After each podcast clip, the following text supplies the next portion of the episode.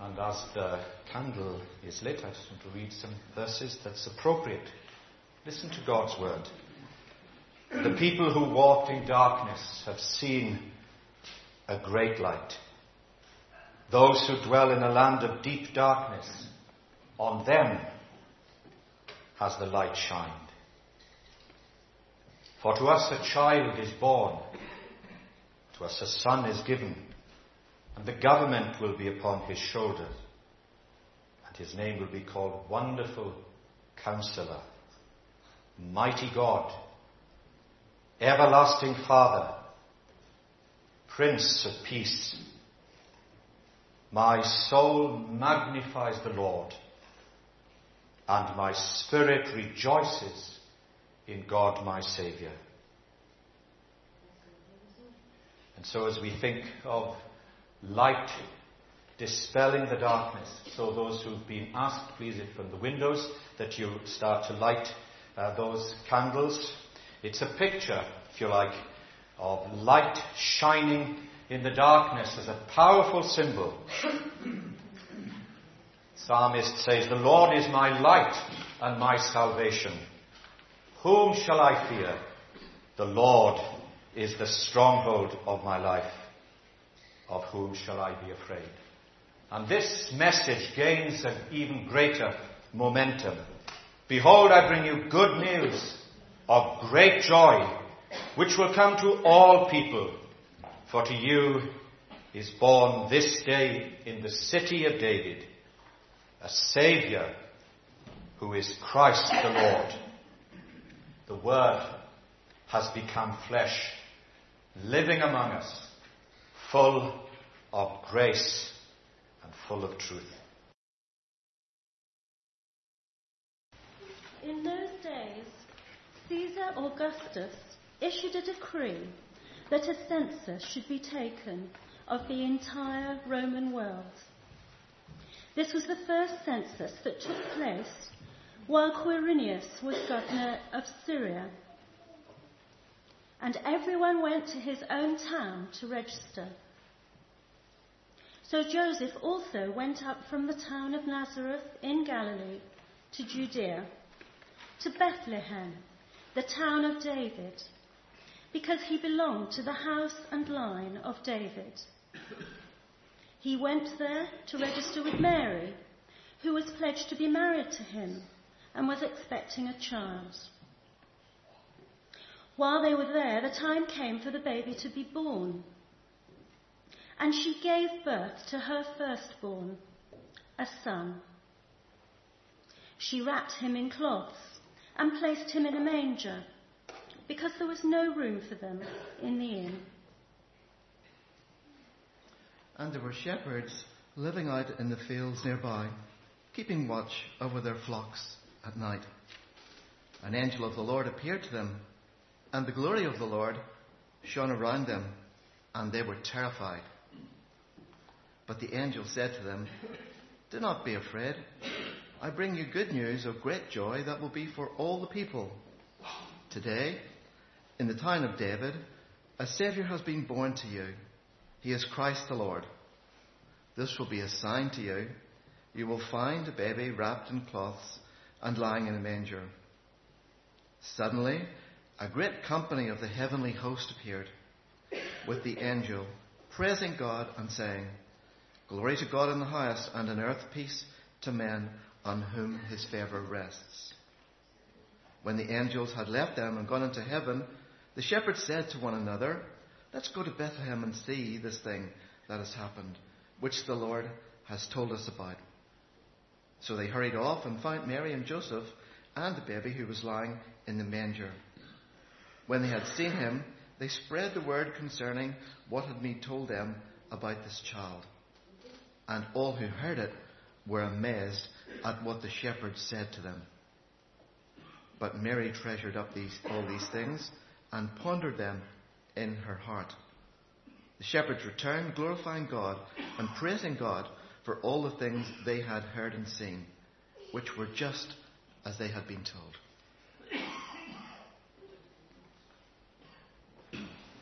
After Jesus was born in Bethlehem in Judea, During the time of King Herod, Magi from the east came to Jerusalem and asked, Where is the one who has been born King of the Jews? We saw his star in the east and have come to worship him. When King Herod heard this, he was disturbed, and all Jerusalem with him. When he had called together all the people's chief priests and teachers of the law, he asked them where the Christ was to be born. In Bethlehem in Judea. For this is what the prophet has written. But you, Bethlehem, in the land of Judah, are by no means least among the rulers of Judah. For out of you will come a ruler who will be the shepherd of my people Israel. Then Herod called the Magi secretly and found out from them the exact time the star had appeared. He sent them to Bethlehem and said, Go and make a careful search for the child. As soon as you find him, report to me, so that I too may go and worship him. After they had heard the king, they went on their way, and the star they had seen in the east went ahead of them until it stopped over the place where the child was. When they saw the star, they were overjoyed. On coming to the house, they saw the child with his mother Mary, and they bowed down and worshipped him. Then they opened their treasures and presented him with the gifts of gold and of incense and of myrrh. And having been warned in a dream not to go back to Herod, they returned to their country by another route. Well, good evening, everybody. I wonder what is the best um, piece of news that you have ever had. Maybe for the young people here, might have been exam results. Maybe getting a new job. Maybe having an offer accepted on a house. Maybe becoming pregnant. And how did you respond to that good news? Did you jump up and down as if you were at a, at a football match? Did you hug the person next to you? Like um, these two people who were found in the crowd. I don't know why they picked on those particular people, but um, there you go, enjoying the moment. Or maybe if you're Bradley Wiggins and his wife after last week's uh, Sports Personality of the Year award, went going out on the town to celebrate. The Christmas is about good news. That is what we're here for, to celebrate good news. And when the angel appeared to the shepherds, he said this, he said, do not be afraid. I bring you good news of great joy that will be for all the people. Good news of great joy. Now, the excitement we feel when we receive good news can, can last a long time, or it can be over pretty, pretty quickly, depending on what it is. I don't know if there's any Celtic fans here this evening, but um, I think their elation at beating Barcelona recently was uh, something that brought uh, Rod Stewart to tears, believe it or not. Um, but seriously deflated after losing a couple of weeks later in their worst performance to Benfica. Now, your pleasure at being complimented on your, uh, your new haircut can disappear quickly when somebody tells you, well, I liked it actually as it was before. Not that I ever get complimented on my new haircut, but um, still waiting. Or the, the, excitement of receiving your Christmas bonus. All those uh, pounds in the bank, then you get a repair bill for your car. Great joy is not about the, the intensity of the celebration, whether you cry, whether you jump up and down, whether you do your Mobot, or whatever. It is the extent to which it changes your life. For a Celtic fan, you may remember the day you beat Barcelona for the rest of your life, but to what extent would it change the way you relate to people around you? To what extent would it enable you to cope with all the disappointments in life? To what extent would it give you a new purpose and meaning in life? Somebody wrote this about the difference between joy and happiness. Happiness is based on circumstances, but joy is based on the Lord. Happiness is like the moon waxing and waning. Joy is like the sun, always shining, even when night falls or clouds cover it. Happiness is like a kiss. Joy, a golden wedding, wedding anniversary. Happiness is born in the mind. Joy is born in the heart. Happiness is like exchanging Christmas gifts. Joy is the awareness of what Christmas is all about. Well, what is this good news that is going to cause such deep rooted joy? Well, this is what the angel said. Today, in the town of David, a Saviour has been born to you. He is Christ the Lord. This will be a sign to you. You'll find a baby wrapped in cloths and lying in a manger. And then we're told suddenly a great company of their heavenly hosts appeared with the angel praising God and saying this, glory to God in the highest and on earth peace to those on whom his favour rests. Now if you were a shepherd there and you weren't sure whether or not this was good news, I think a host of angels appearing might make you realise this is not just about Bethlehem United getting their first win of the season. This is seriously good news. This is about God. He sent his heavenly host to tell you about it. A saviour has been born. Now, at this point, the shepherds might be thinking, well, what do I need saving from? In the same way that you may be here this evening thinking, well, what do I need saving from? It could be a whole load of things going on in your life. I don't know where you're at. It could be saving in the sense of a healing from, a, from an illness. If it could be saving from, from poverty, from anxiety, depression, addiction. And Jesus did come to heal people. But what did the angel mean? What did he come to save us from? Well, the answer is in the name that Joseph and Mary gave to their son. In Matthew's Gospel, we're told that the angel who appeared to Joseph said this You are to call him Jesus because he will save his people from their sins. A Saviour has been born who will save his people from their sins. Now, at this point, you might be thinking, well, I don't want to hear about all that, that sin stuff. I know I'm not perfect, but, you know, I'm not, uh, I'm not that bad. But sin is not about degrees of badness. Sin is about living one's life without reference to God. The angel said, A Saviour has been born. He is Christ the Lord. He is the Lord, whether you like it or not, the angel's saying. Whether you choose to treat him as Lord whether you choose not to ch- treat him as Lord. And to choose not to ch- treat him as Lord is what we call sin. And that is what the angel is saying. He has come to save you from. Living our lives as if we were the Lord. Because if we continue to do that, then it's not surprising the, that when we do appear before the Lord one day, then we face the punishment for that. And that is why it's such good news, because God is saying, look, I don't want you to face that punishment. I've given you here a way out. I've come here to save you. Take my hand, follow me. I'm here for you. And that is the good news. That is great news, isn't it? Because it means we have nothing more to fear.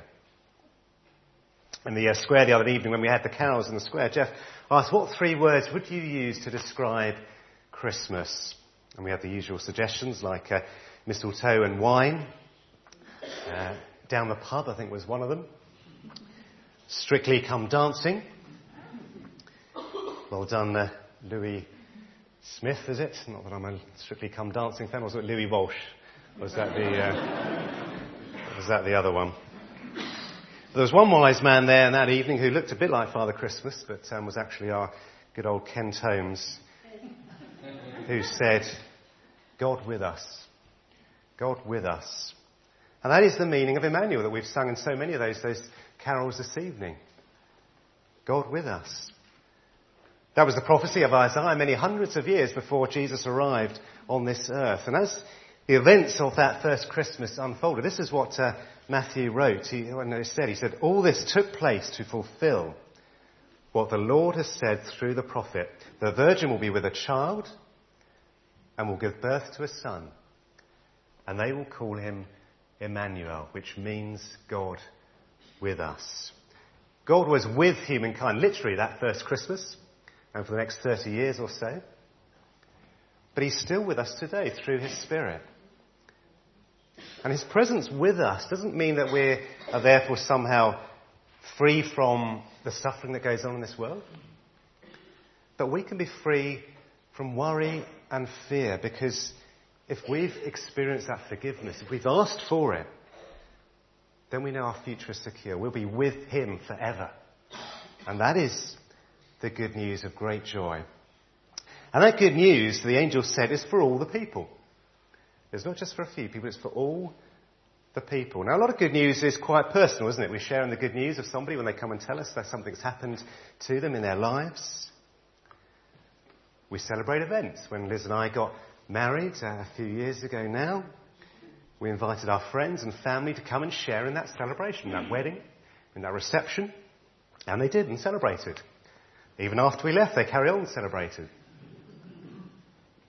Now, Liz and I are still enjoying today the promises that we made then. For our guests who have probably been to loads of weddings, it won't have had the same lasting effect.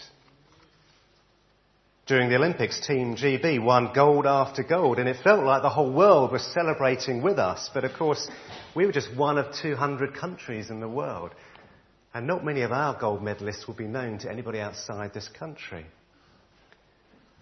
But the news that the angel brings is good news for all people, all types of people, from all nations.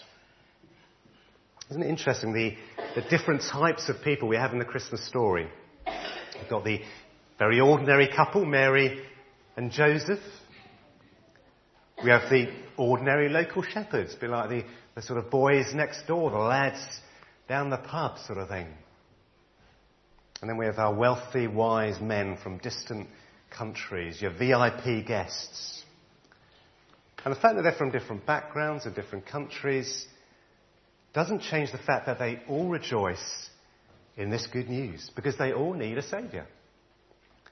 And that good news still applies to us today. It's for all people because we all need a Saviour to save us from our sins.